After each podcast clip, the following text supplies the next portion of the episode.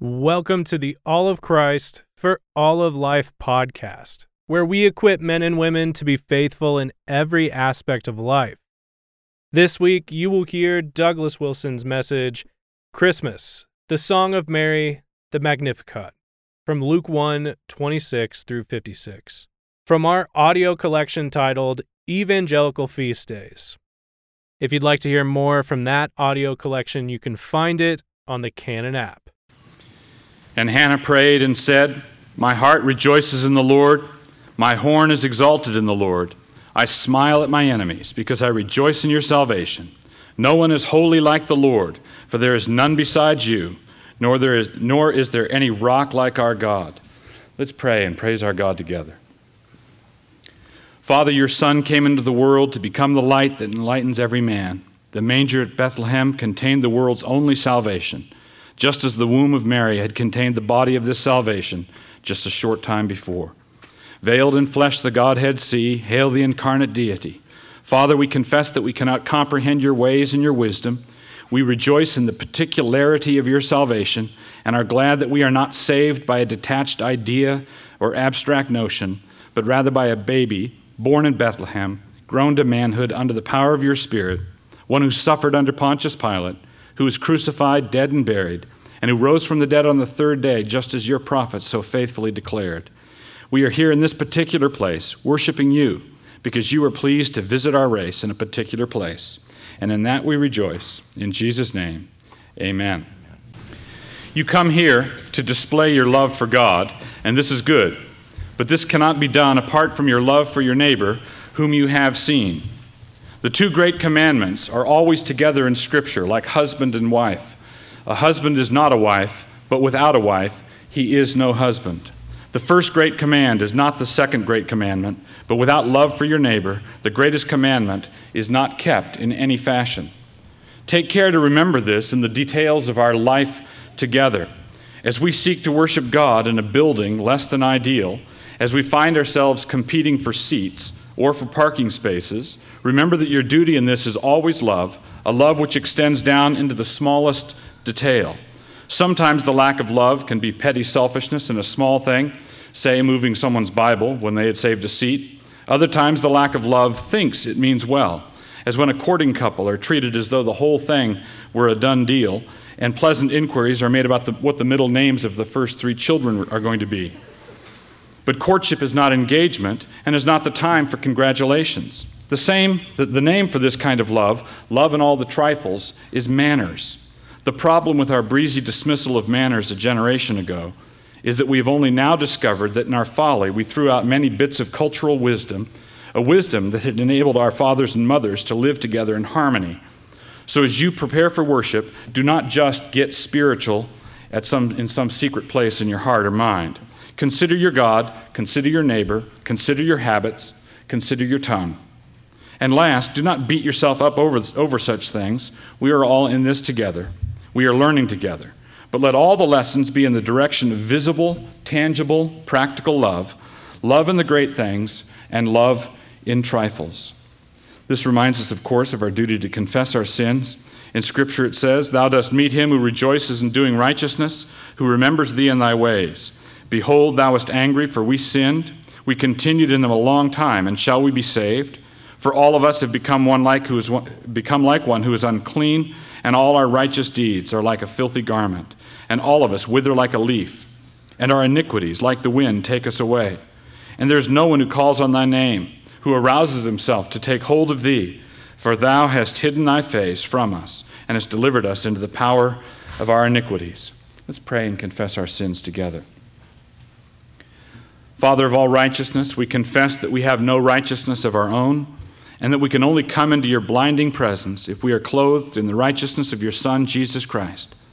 In praying to you in this way, we confess our propensity to lean on our own, on our own understanding, our carnal, our carnal desire to manufacture some goodness of our own, our tendency to drift into self righteousness. Father, we confess that prostitutes and tax gatherers are often saved before those who faithfully attend your services and that in this fallen world, obedience in the externals creates a new set of temptations. We do not seek to avoid those temptations by disobeying in the externals, but rather would be cleansed, heart, soul, mind, and body, and we would worship you today with full knowledge of the forgiveness that you promise through your blessed gospel. Father, teach us so that we might learn. Bring to mind any smugness that we may have embraced, and bring us to the point of individual and true confession and Selah.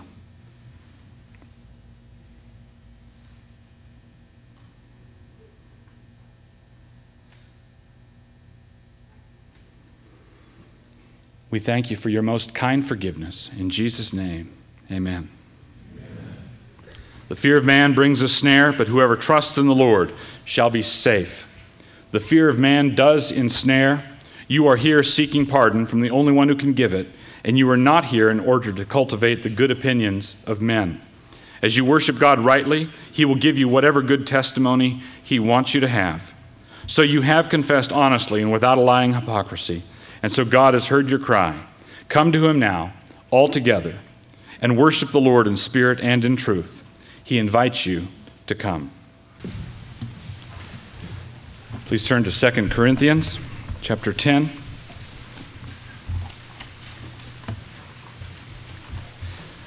Mindful of the season, we're going to be taking a two week break from the series in Deuteronomy and consider first this week the concept of the Christian year, and next week, Christmas in particular. In 2 Corinthians chapter 10, verses 4 and 5, the Apostle Paul says this For the weapons of our warfare are not carnal, but mighty through God to the pulling down of strongholds, casting down imaginations and every high thing that exalteth, exalteth itself against the knowledge of God and bringing into captivity every thought to the obedience of Christ. Let's pray and ask for God's blessing on our time. Gracious Father, you are the Father of our Lord Jesus Christ, and because it was your good pleasure to make him our brother, we may come before you now and call you our Father. You've given us your word, a light in a dark world, and it has shone into, a dark, into darkened and rebellious hearts. We pray that your word would be powerful in our midst this morning, and that every thought would be humbled and made captive, and that every eye would see and every ear would hear. Your Son frequently said that those with ears should hear, and so we ask you to give us such ears to hear, that we might be blessed indeed. And we pray for this in Jesus' name. Amen. As we come up on the celebration of Christmas as a nation, as a, as a people, both believers and unbelievers together, we need to recall, we need to learn how to celebrate such things as the people of God because we can't simply throw everything into a pot and call it good, mix it all together and say, well, uh, our celebration of Christmas is all jumbled together with their celebration of Christmas. And if we do that, then we create a situation where uh, insightful Christians say that's syncretistic, that's compromised, and I don't want to have anything to do with it. So if we're not careful, we're going to stumble. If we don't pay attention to what the Word of God actually teaches, we're going to stumble perhaps in this direction, perhaps in that direction. We need to understand how to bring, as our text says, every thought captive. Everything that we do should be in submission to the Lordship of Jesus Christ.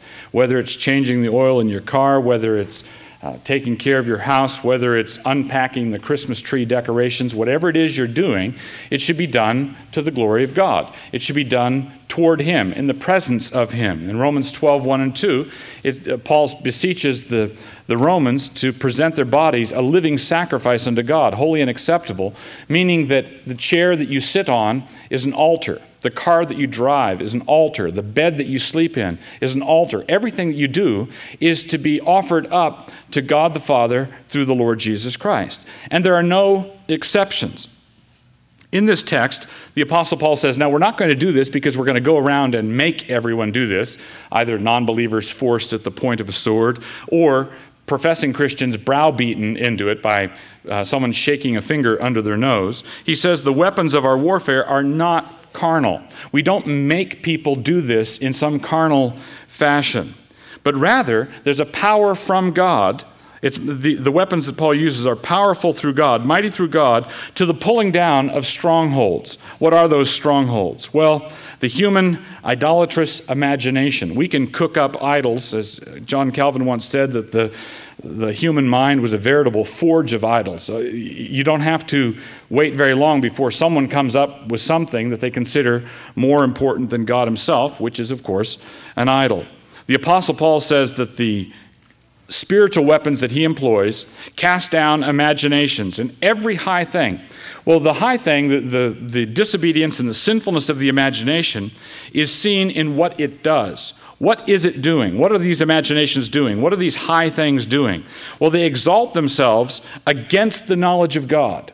That which is conducive to the knowledge of God is not under the heading of these imaginations and high things that Paul is warring against. And that which sets itself up against the knowledge of God, that is what he fights. And all these things that set themselves up against the knowledge of God are brought into captivity, every thought to the obedience of Christ. Paul says elsewhere that whatever you do, whether you eat or drink, whatever you do, do it all to the glory of God. This means that the lordship of Jesus Christ extends in your life down to every french fry. Everything you eat is to be done to the glory of God. Everything that you do, the step you take, whatever it is you say to your wife or say to your husband or how you speak to your children, whether it's a passing comment that Jesus called an idle word, whatever it is, everything is to be offered up to God the Father through Jesus Christ, to the glory of God. Now, this is what Paul is after. In short, Paul has a take no prisoners approach to the Great Commission. Or put another way, take everything prisoner. In other words, uh, we, when we say it's a take no prisoners approach, we mean it's totally and completely committed to the warfare to the end. You're not fighting for peaceful coexistence. You're not fighting so that you can come to the point where there's some equilibrium between the armies. What Paul says is he wants total and complete and constant warfare until every vain imagination is cast down. In another sense, it's a take everything prisoner approach because our weapons, in verse 4, our weapons are not carnal. We don't go out and force people. We don't go out and uh, put a sword at their throat and say, Would you consider the claims of Christ? Well, tell me more about this Christianity of yours, he says. I'm terribly interested. And, and, and of course, we're going to get spurious conversions if we say this is how we're going to do it. Our weapons are not carnal. But the, although the weapons are not carnal, the weapons that we employ are comprehensive. They extend all along the front. There's not one square inch where the Lord Jesus says to the devil, You can have that. There's no area of human endeavor. There's nothing that we do. There's nothing that we can say that we can say, oh, well, surely God doesn't care what I do here. I can just go mind my own business and do it my own way. Everything is to be a part of your discipleship before God. Now, this extends to the holidays. This extends to our celebration of things like Christmas. Whatever you do, you do it unto the Lord. If you celebrate Christmas, you should be doing it unto the Lord. If you don't celebrate Christmas the way you grew up celebrating it, that should be done unto the Lord. And we're going to consider some of the problems connected with that and other problems connected with the cycle of the church year.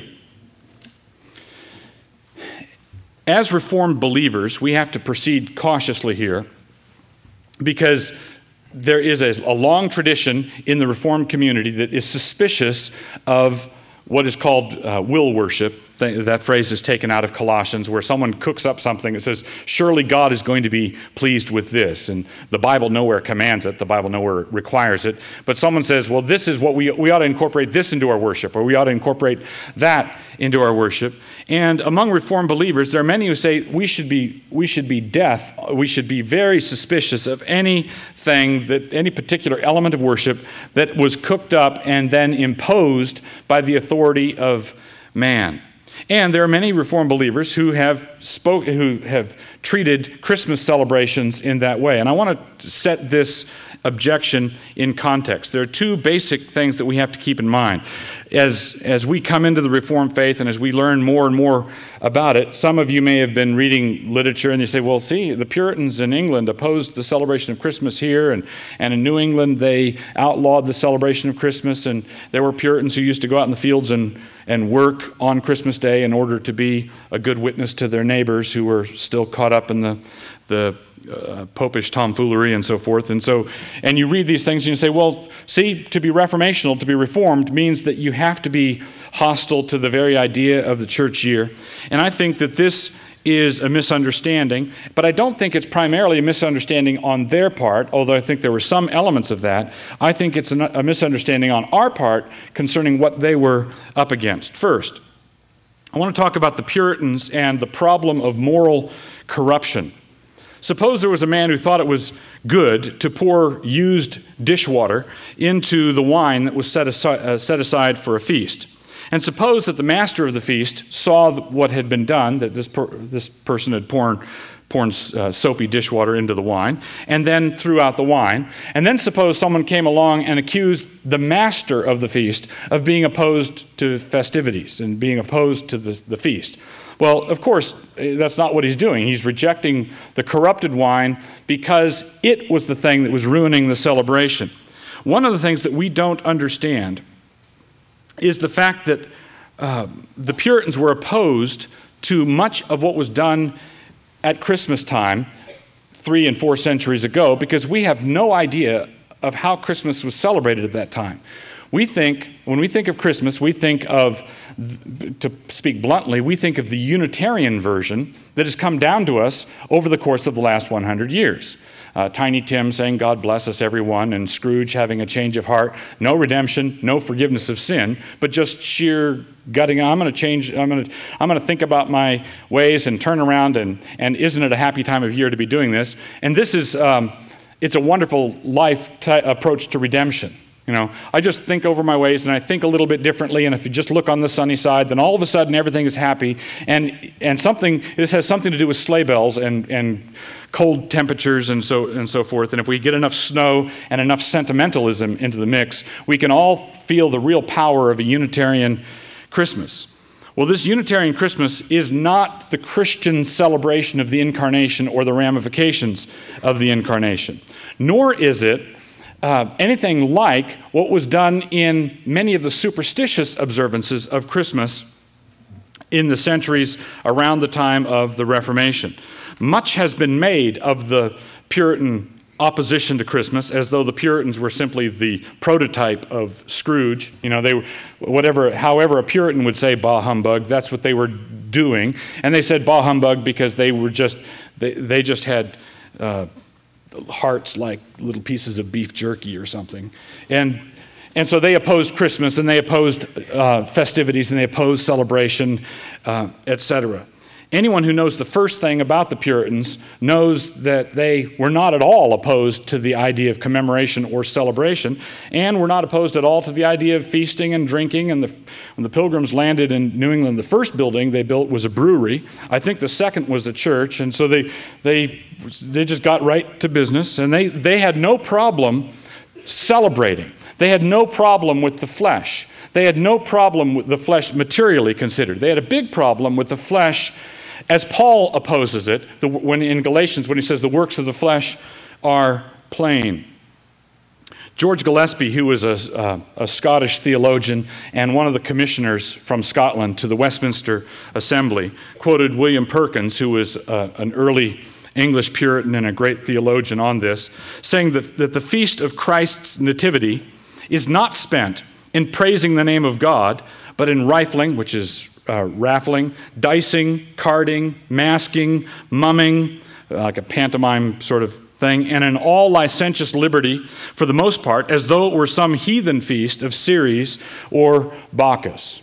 In other words, they, the, the problem they had was that they were faced with a celebration that for all intents and purposes, had been overwhelmed with corruptions. We face a similar problem with um, the end of October. How many people say, oh, it's All Hallows Eve? Tomorrow is All Saints' Day. How many people say that? No, what you see are witches and pumpkins and uh, all sorts of ghoulish things.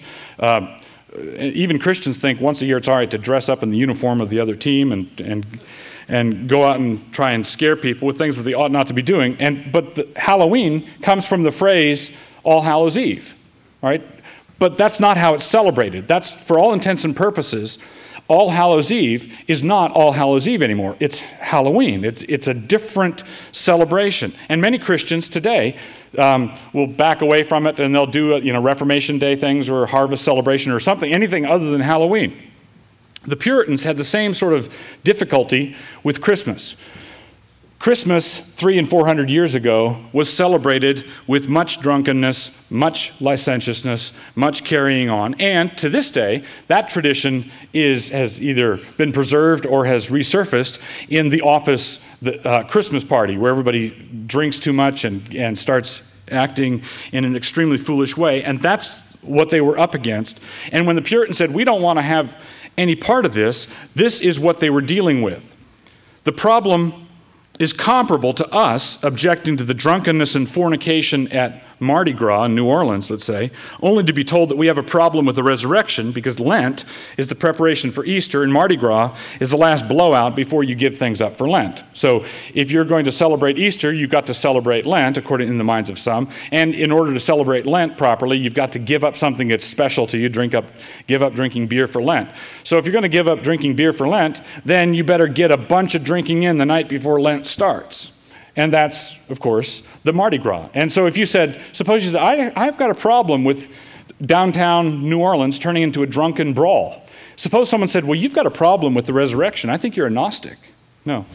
This is not Gnosticism. This is just basic moral decency. God's people have always had a problem with this kind of abuse.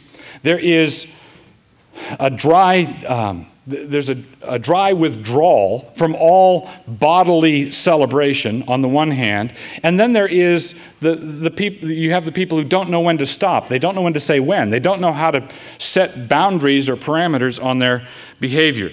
That was one problem that the Puritans had with the celebration of Christmas. Another problem, and this is something that we don't understand as Americans because we have been accustomed for 200 years to what might be called the denominational system, what might be called the free market of ecclesiastical competition. If you want to start a church, what you do is you just go down the street, uh, hang out a shingle, rent a storefront, put the name of the church in the yellow pages, and, and presto, you've got, a, you've got a church. And then if you can get people to come to it, then you're, you're competing in the, the marketplace of worship. And we think that this is how it's always been.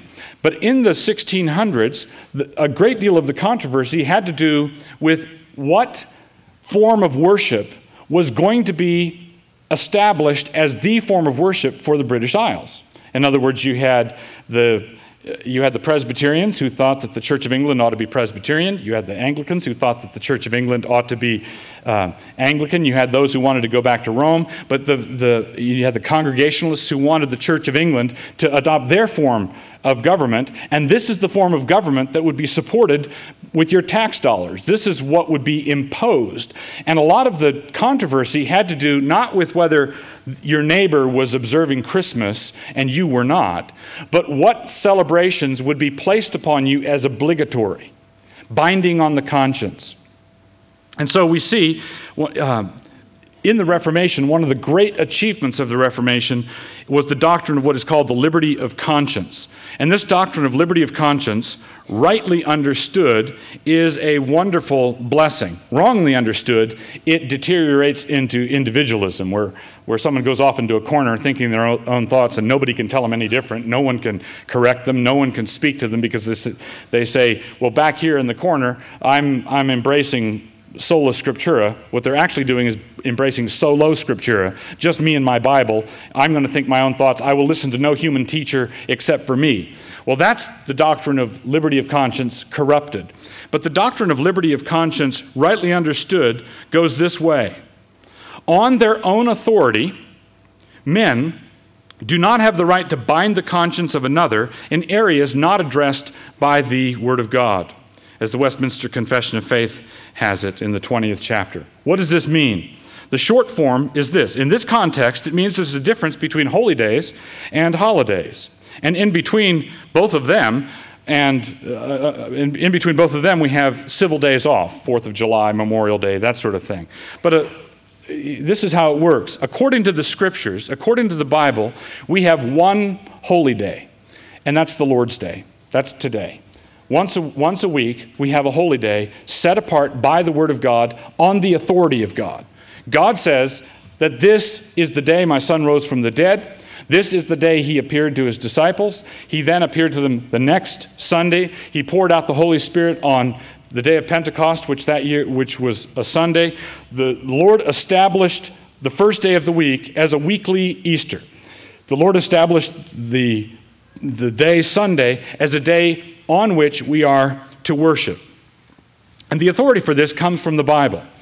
Now, if we say, well, I want to uh, make someone come to the Christmas Eve service, all right, we have this service here. Suppose someone abandoned the gathering of ourselves together. Someone said, I'm not going to have anything to do with you anymore. He started staying home Sunday morning. The Christian brothers and the elders have the right to go to him and say, Brother, you really need to cease your separation. You need to come back and join us. You, need, you don't have the option of separating yourself from us because God's word requires you to worship together with us. We are the people of God. You're together with us. You must be here. And when they bind his conscience in this way, they are binding his conscience with Scripture backing them up. Scripture tells them that this is what he ought to be doing. So when if a man starts committing adultery and a brother rebukes him, the brother is not overstepping his bounds. If someone starts stealing from his neighbor and someone rebukes him, that rebuke is not legalism. It's not going outside of the Bible. What you're doing is saying, Brother, I'm coming to you with an open Bible, and I'm telling you that God's word says this, this is what you must do. I didn't think this up, I didn't come up with it on my own. So, consequently, if someone is told you must worship with God's people, either in this community of saints or in another church, you must be attached to God's people and you must worship on the Lord's day, that's not going outside the boundaries that God has established. But if someone had a problem with, let's, let's say they had um, difficulties, scruples about observing a Good, a Good Friday service or uh, a Christmas Eve service because they can't find Christmas Eve services in the Bible. And they said, I'm going to worship faithfully on the Lord's Day with everybody, but I, I can't, I don't see uh, Christmas Eve services. And in our house, we don't celebrate Christmas. It's just another day. Uh, I don't, uh, you know, your sermon on this or the common celebration of Christians around me is not compelling. I don't see it, and we'd rather not do that. The Word of God requires us to leave Him alone. Leave your brother alone. We have no authority to bind the conscience of another on such issues when the authority for the celebration is not found in Scripture. A comparable situation is this. In, uh, in the book of Esther, you have the recording of the, the establishment of the Jewish festival of Purim, which was the celebration after um, uh, Haman's abortive assault on the Jewish people. Now, in the Old Testament, you had festivals established by God the Feast of Tabernacles, Passover, Pentecost. These were established in the law. The Bible said that the, a faithful Jew had to celebrate. But if a faithful Jew kept those festivals of obligation, but didn't celebrate Purim, or didn't celebrate the time of Christ, let's say he didn't celebrate Hanukkah, which was the celebration of, of lights, which was a marking the uh, successful war against uh, Antiochus Epiphanes and the cleansing of the temple. Hanukkah and Purim are not given in the law. Purim is recorded, the, the celebration, the establishment of it is recorded in the Bible, but the Bible doesn't command celebration of it. And the celebration of Hanukkah is recorded in the Bible when John, when John records that Jesus went down to Jerusalem at the time of the Festival of Lights, which was Hanukkah. Jesus participated in if you can speak this way, a, a Jewish equivalent of Christmas.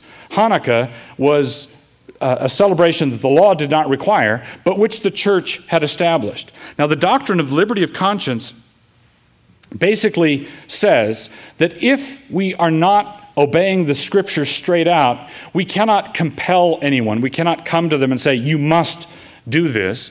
All the principles that Paul gives us in Romans 14 and other places about not receiving a brother to disputes over debatable things, all of those things apply. The most you can do, if someone says, Well, we don't have, we don't celebrate Christmas in our house and there's no presents for anybody and we're not going to come to the Christmas Eve service and we're not going to do, do this, the most you can do is perhaps feel sorry for them and keep that expression to yourself. Don't trouble your brother. Don't get into wrangles about that sort of thing. And that's what the doctrine of liberty of conscience is about. But sometimes those who have problems with the celebration of Christmas will say that, well, it's more, there's more difficulty than that. A charge of, this, it's a more difficult issue than that. The charge of syncretism is often made. The Christian year is thought to be the residue of long forgotten compromises with paganism. So in the early years, it said, as the, as the Christian church fell off the edge of the earth is when the last apostles died, as some extreme American Christians say, or as some moderate American Christians say, it didn't fall off the edge of the earth until the three or four hundreds. But everybody sort of agrees that, the, that God's presence among his people and the Holy Spirit's work among his people just sort of uh, vanished for a thousand years and didn't reappear again until the uh, Kentucky in 1799 or something and they say, well, this, this mentality is what's called a restorationist mentality that the true work of God disappeared and then we've recovered it now here in our day.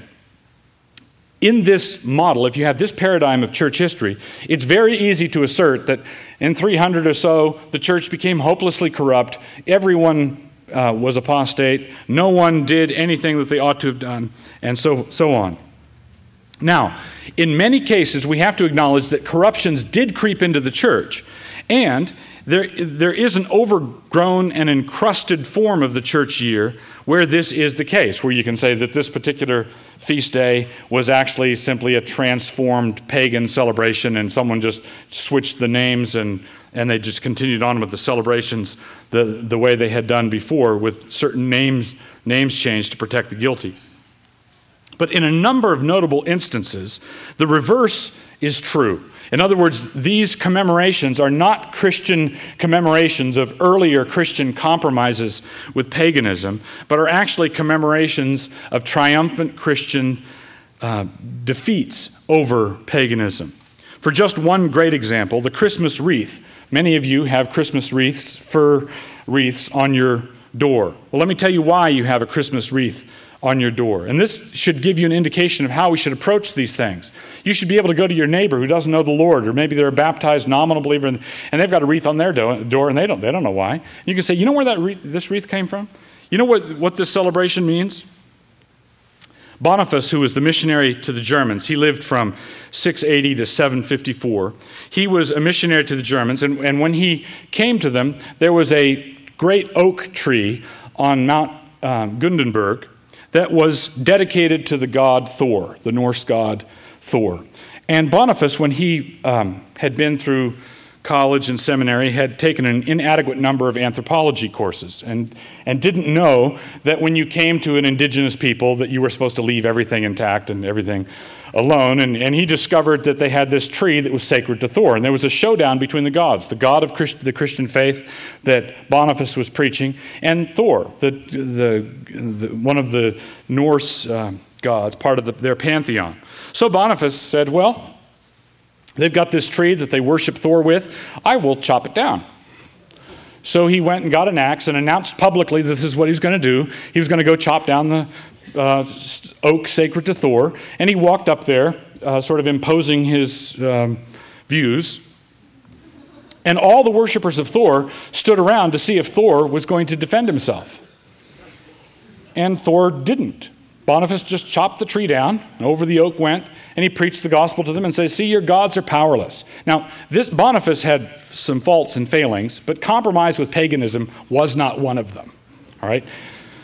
I would to God that our missionaries would show as much backbone with regard to the various forms of modern paganism that Boniface did. Boniface was not a compromiser with paganism. He was not a compromiser at all. He, he, he didn't have an armed posse around him. He didn't have a, a military detachment. He didn't have arms. He had an axe, but that was for the tree. Right? Boniface later was martyred when he, he was attacked by pagans for his preaching, and he, he told the men with him, We're not going to fight, we're just going to be martyred. And they attacked, and he was, uh, he was killed later. He was a martyr, he was not a compromiser. He chopped down this tree. Three days later, on the first Sunday of Advent in the Christmas season, three days later, after he chopped down the oak tree, a boy came from a neighboring village saying that the, there was going to be a human sacrifice in the neighboring village. And according to the story, the boy who told him it was his sister who was going to be sacrificed, Boniface ran to the place. And it was a fir grove where the sacrifice was taking place. He intervened. He, he ran in, stopped the sacrifice from happening, saved the girl's life, knocked the druid priest back, and then preached the gospel to them said, Don't do this. Don't worship pagan gods.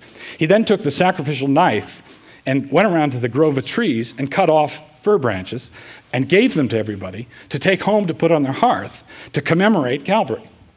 Now, that's not a compromise with paganism. That's the kind of refusal to compromise with paganism that we know nothing about. This was a victory from battle. You might say, well, the, those northern Europeans, they had trees and pine branches and everything. It was all part of their worship. Uh, yeah, yeah, they worshiped the oak tree. They did. But when a man comes home from war, one of the things he does, let's say a man came back from the Second World War from fighting for years in Europe, and he takes his grandson or great grandson into the attic and he shows him a German helmet. He shows him a, a helmet that he took in battle and he brought back from the war. Does the boy then say, Grandpa, were you a Nazi? What are you doing with a, what are you doing with a Nazi helmet? If, if, if, you're, if you've got this Nazi helmet, doesn't that make you a Nazi? He says, No, son, no.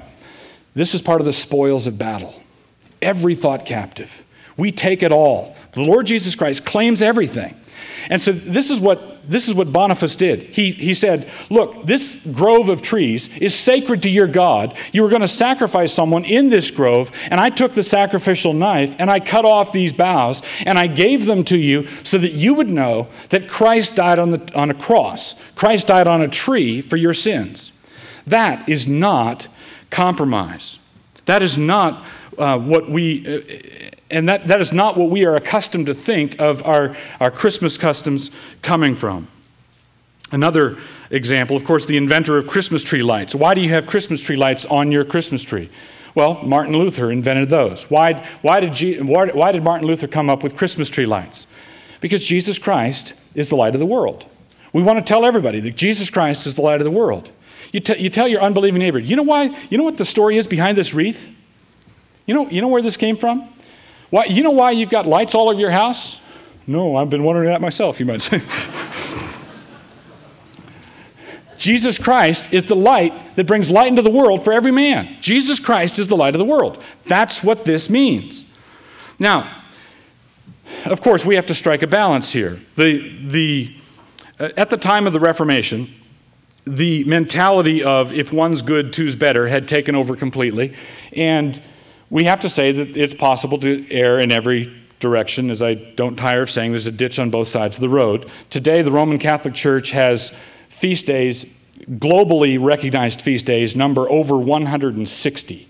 So, over 160 global feast days are recognized, and then you have to throw in all the local festivals, and pretty soon you, re- you have to come to realize that if every day is special, nothing is special anymore. You, it, it starts to become, it starts running to excess, it starts looking like a bad habit. And this is the way it was in the, at the time of the Reformation. And the continental reformers decided that the great points of the gospel should still be celebrated in conjunction with the rest of Christendom but without getting entangled in a church year that was honestly over the top, you, you, where you couldn't swing a cat without hitting a, a, saint's day, and everything was, now what day is this, and is it Wednesday, and oh, we, we missed another one, and, and without getting caught into that kind of problem. So the Continental Reformers called these the five evangelical feast days. The feast days were Christmas. The, the Christian year begins with Advent, building up to Christmas. Christmas, then Good Friday, then Easter, then Ascension, and then Pentecost. These were the five evangelical feast days, and they occupied just half the year. If those of you who have a book of common prayer or who read through, read through uh, a book of common prayer for devotional purposes, as, as, I do, it's a wonderful book, We'll notice that you've got uh, half the year is you've got these feast days crowded into half the year, and then after Pentecost, there's Trinity Sunday, and then the rest of the year, there's, there's no feast days like this. And the, and the reason for it is half the year was dedicated to remembering the acts of God. What has God done? God has visited us. And that's what Christmas means the incarnation. That's what it's talking about. And then, of course, Good Friday is the commemoration of the Lord's passion, the Lord's death. And then Easter, the commemoration of his resurrection, which we do on an annual basis, just as we commemorate his resurrection on a weekly basis on the Lord's Day. And then he ascended into heaven, and that's commemorated. And then he poured out his Holy Spirit on his church, and that is commemorated. Some people might say want to consider Good Friday and Ascend, uh, Good Friday and Easter together as all part and parcel of one holiday, and then Trinity Sunday is added that begins the second half of the year. Even the English theologians at Westminster, who took a harder line on this than the reformers of the continent, saw that it was lawful for the church to establish days, as they put it, for thanksgiving upon special occasions. And this is in Westminster, the Westminster Confession, uh, chapter 21. It's interesting, this is important because the text that they cited for this was Esther 9:22, which records the establishment of Purim, which I mentioned earlier, an annual celebration. And we might want to add something like Thanksgiving. In other words, the Puritans didn't just say, well, it's okay to just pick a day and have a day of feasting and celebration. They said it was all right to pick a day and have that kind of celebration annually. There's, there's no problem with that. The only problem with that would arise if you bound someone's conscience. If someone found himself being disciplined by the church because he didn't have a Thanksgiving supper. If he found himself disciplined because he, he didn't do something, then the church has overstepped her bounds, and the church is disciplining something, someone for contradicting the word of man simply. But men do have the authority to, to establish these commemorative festivals. And this leads to the next point. And I want us to consider this particularly, us as American Christians at this time. Because we live in time, because we live in moments and days and weeks and months and years, taking us back to the text, those moments, days, months, weeks, years, are either going to be dedicated to Christ or not. They will either be taken captive in his name or they will not.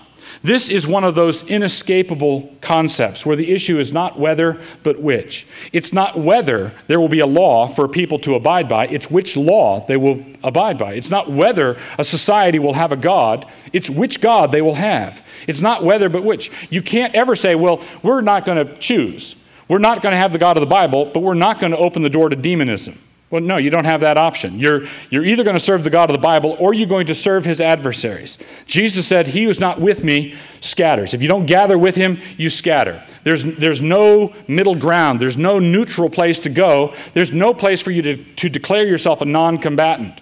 If you don't want the Word of God to govern, then you're saying that you want the Word of man to govern. If you don't want the law of God, then you're saying you want the law of man.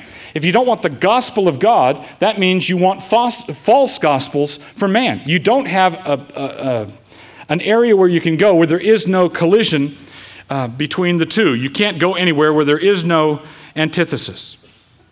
To reject the one is to embrace the other. It's that simple. To reject the one is to embrace the other. Either you will embrace some Christian year, or you're embracing a pagan year. It's that simple. Either it's dedicated to Christ or it isn't. It's either offered up to God or it isn't. Because Christians no longer honor the Lord's Day on a weekly basis. The world has rushed to fill it with a frenetic 24 7 lifestyle woven around five days of work and two days of leisure. That's how pagans think. Work for five days, frantically work for five, for five, days, and oh, it's Friday. You know, thank God it's Friday, but God is not the God of the Bible. It's thank my personal um, god of uh, leisure, the god of Winnebagos or fishing trips or whatever it is. So thank God that it's Friday and I can go off and, and play for two days and then, oh, Monday, horrible Monday. And you come back and you work for five days and you take off for two days. And this is how people live their lives on the squirrel cage run of modernity. And they just, they're just frantic. This is the alternative to the Christian practice of resting for one and working for six resting before God for one, and then working faithfully before Him for six. And you either go one way or the other. You're either going to do, you're either going to observe the week the way God wants you to observe the week, or something else will fill that void. In the same way, because we have not seen the passage of the year under the lordship of Christ. We find ourselves marking time with dates like Labor Day, Memorial Day, the 4th of July, Martin Luther King Day, and so forth. Christians must define the year in an explicitly Christian way and then face the objections, or they must acquiesce in the secularization of time. You must develop a Christian year. Now, you might say, well, doesn't, if, um, you're not, if you're not seriously maintaining that Jesus was actually born on December 25th or that this was the actual day and so forth, aren't you saying that the word of the church is just simply, in some extent, being arbitrary? And can't I just go off and do my own arbitrary church year? And can't I commemorate different Bible events on my own? Yeah, yeah, you could, but you're not going to be working in tandem with your brothers and sisters in Christ as we face the, the secularists and the pagans in our time, in our day. We have to understand that in our day, the state is sacred. The state is God. The state makes all encompassing claims. The state makes global claims. The state demands your children. Jesus said, for example, that your children bear the image of God. You can render to Caesar the things that are Caesar's. Caesar gets, got his picture on the dollar bill, and Caesar got his picture on that quarter. So you can send money to Washington, but God has his image on your children. You can't render your children unto Caesar because Caesar doesn't have his image on them. But we live in a time when Caesar, when the state, makes claims about everything. They make claims about your workday. They make claim, they tell you how long you can work during the week. They tell you when your day is supposed to start. They have all sorts of regulations that govern economic activity. They have regulations that govern your calendar. They have regulations that sort of impose a secularist mindset upon us. This has happened because we have believed that it's possible for a void to exist in this world. We have believed that it's possible for us to not honor, honor what God has done in the world and then expect the other side to play fair and not honor their deities. But they do honor their deities. They are more consistent in this than we are. They love Martin Luther King Jr. more than you love Jesus Christ. They love Labor Day more than you think about the ascension. They want to they, they think more about Labor Day and the worker in a socialistic sense. They care more about that and know more about what that holiday's about than Christians know what's Ascension for. Uh, when, when's Ascension? When did that happen? I don't know. I don't know. I, I know when Veterans Day is, though. I know when Memorial Day is. I know, but when's Pentecost? Oh, beats me. Why is that important, we say? We are eating our own cooking. We are under this bondage because we have thought that it was possible to refuse to take every thought captive.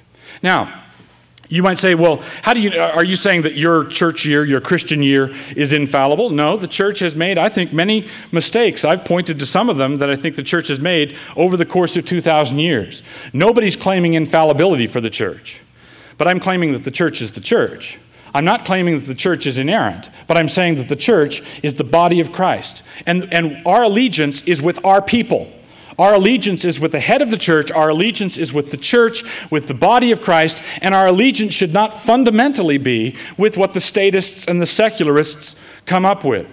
And if our brethren in Christ have erred by having too many festivals and uh, you know they've just gone too far, then we labor within the church to back it off to a, a, more reasonable level so that we can preserve the idea of Christian celebration and we can preserve the idea of Christians dedicating their time to God the Father through Jesus Christ, first and foremost, primarily.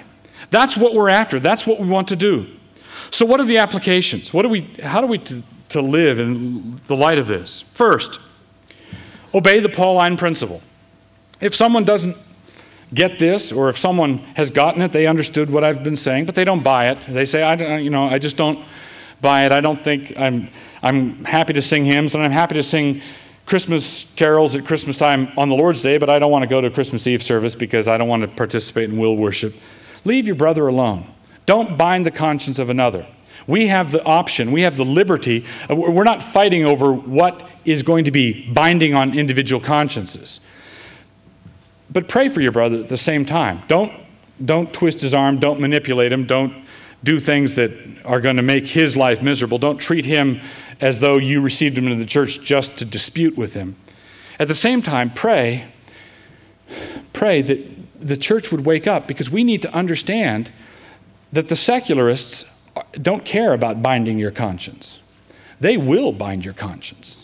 They will say, You've got to observe this, and, you've, and if you don't observe this, then you're going to be arraigned for hate crimes or for some form of racism or this, because you're not kowtowing in the way that they demand that you kowtow. And the reason we are in this difficulty, the reason we have this problem, is because we will not because we have not observed the boundaries set by Scripture for us, not binding our brother's conscience, and at the same time acting with all the liberty that we have in Christ to dedicate the year to Christ, to open the, the year with prayer, to celebrate the advent of Christ. And Christ came in our midst. He was a baby. He came in order to die on the cross. Let's commemorate that. Let's remember that annually. We, we are spiritually dense. We need to be reminded constantly and regularly. If we don't do that, if we say, let's just, live, let's just leave this year a great, big, open vacuum, you're going to find things far worse than ascension being imposed on your conscience. A Christian won't impose that on your conscience. A Christian won't do that consistently. If he does, he's, he's behaving in a way that's contrary to the Word of God. But the secularists have no such scruples. They could care less about liberty of conscience. They don't have those scruples. And the reason we are losing our liberties is because we have not dedicated our time, our moments, our days, our weeks, our months, and our years to the glory of God. Secondly, cultivate holiness of mind.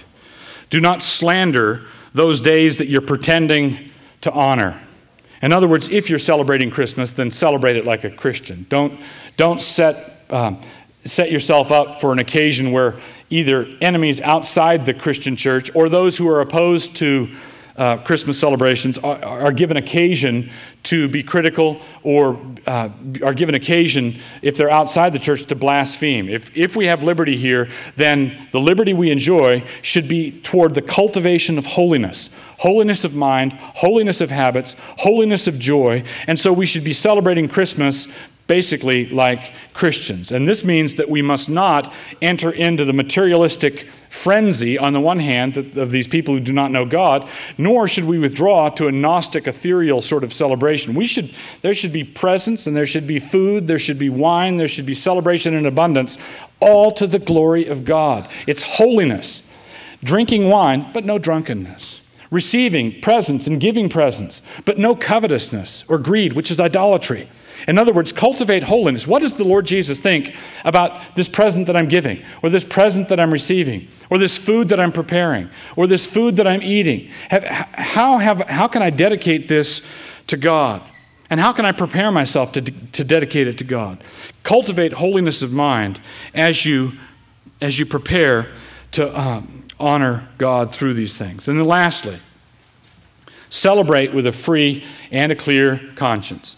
If you can't see your way free to celebrate this holiday, if you, if you just don't see it, then, brother, peace be with you. Now, God bless you. If you can't celebrate Christmas, that's just fine, and Merry Christmas. And no offense, right? That's. We're not binding your conscience. We don't even want to think about binding your conscience. We want to, we want to receive you as a brother in Christ, and we want you to receive us as a brother of Christ. Don't, don't get entangled in these things. Uh, Paul lays out the principles very clearly. But for those of you, and this is most of you, those of you who don't have any qualms about celebrating Christmas, do so with a free and a clean conscience. This is because God has established a gospel in the world.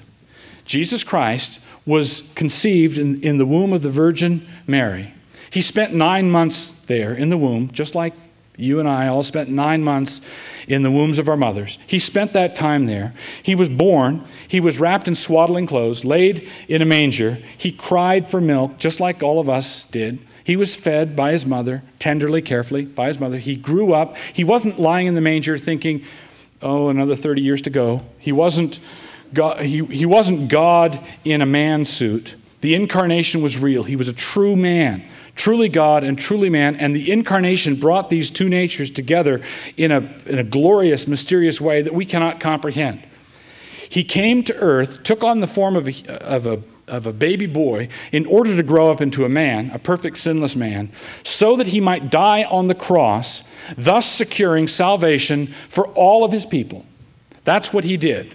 And this is what we're commemorating. We commemorate it. He came, he did this for us. This is the gospel, this is the beginning of the gospel. And then we, this culminates in the, in the giving of the Holy Spirit at Pentecost, where he, he was born of a virgin, grew up, lived a perfect sinless life, obeyed, was obedient to the point of death, even death on the cross, was buried three days and three nights in the heart of the earth, in the grave. He rose from the dead. He ascended into heaven. He was seated at the right hand of God the Father. All kingdoms, nations, tribes, languages were given to him at that point. And the, the psalmist says, Ask of me. In the psalm, it says of him, Ask of me, and I will make the nations your inheritance, the ends of the earth your possession. And Jesus says, Yes, I'll, I'll take them all. Thank you. I purchased them with my blood. And I'm going to pour out my Holy Spirit upon my church, and they're going to scatter into all the world, and they're going to preach the gospel to every creature, just like I told them to. Let me end with this note. We, as Reformed believers, often have a very high view of our own depravity. We have a high view of our own foibles and our sinfulness. We, we submit to the teaching of the Word of God, and it beats us up. And, and we look around and we see that Many churches are they've given themselves over to various follies and so forth and North America is covered with all sorts of goo churches and people are not taking the worship of God seriously the way they ought. And so you when you look with this mentality that you have, you look at the church of Jesus Christ and all you see is a ragtag band of losers you know, broken arms and bandages around their head and hobbling around on crutches, and some of them lying down, and everything's in disarray and you walk up to them, if you, if you understand what the Bible says, you walk up to them and say, what, what are you all doing? And one of them in the front rank, all bandaged up, just as much a piece of work as the rest, grins at you and says, You know what? We're conquering the world. That's what we're doing. That's why we're here. We're conquering the world. Jesus Christ is the light that gives light to every man. He didn't try to do that. He didn't try to save the world. He came into the world, and we celebrate this. He came into the world because at Bethlehem, we have the salvation of the world. Look at that. A baby. Who would have thought of that? When we look at the church, we say, it's a mess. Who would have thought of that? Well, God. Who would have thought of a baby? Who would have thought to tell the, the first, I know, the first ones I'm going to tell about this are shepherds. Why didn't he have the mayor of Bethlehem come down? Why didn't he have the governor? Well, Herod wanted to come, but He told all the wrong people. He called all the wrong people. And that's you. That's me. We're the wrong people. And what are we doing? We're conquering the world because Jesus Christ was born at Bethlehem. Let's pray together. Gracious Father, we are in the midst of a season that some defy because they hate your gospel, but which most simply celebrate in confusion. We pray that you would help us to keep the gospel straight in our hearts and our minds, that we would live that gospel in our families and in front of our neighbors, and that they would ask us to give a reason for the hope that is in us. We pray that you would give many such opportunities this Christmas season, and we ask that the name of your Son might be glorified. We pray for this. In Jesus' name, amen. Thanks for listening to this week's edition of the All of Christ for All of Life podcast. You can find that talk and the rest of the audio collection titled Evangelical Feast Days on the Canon app.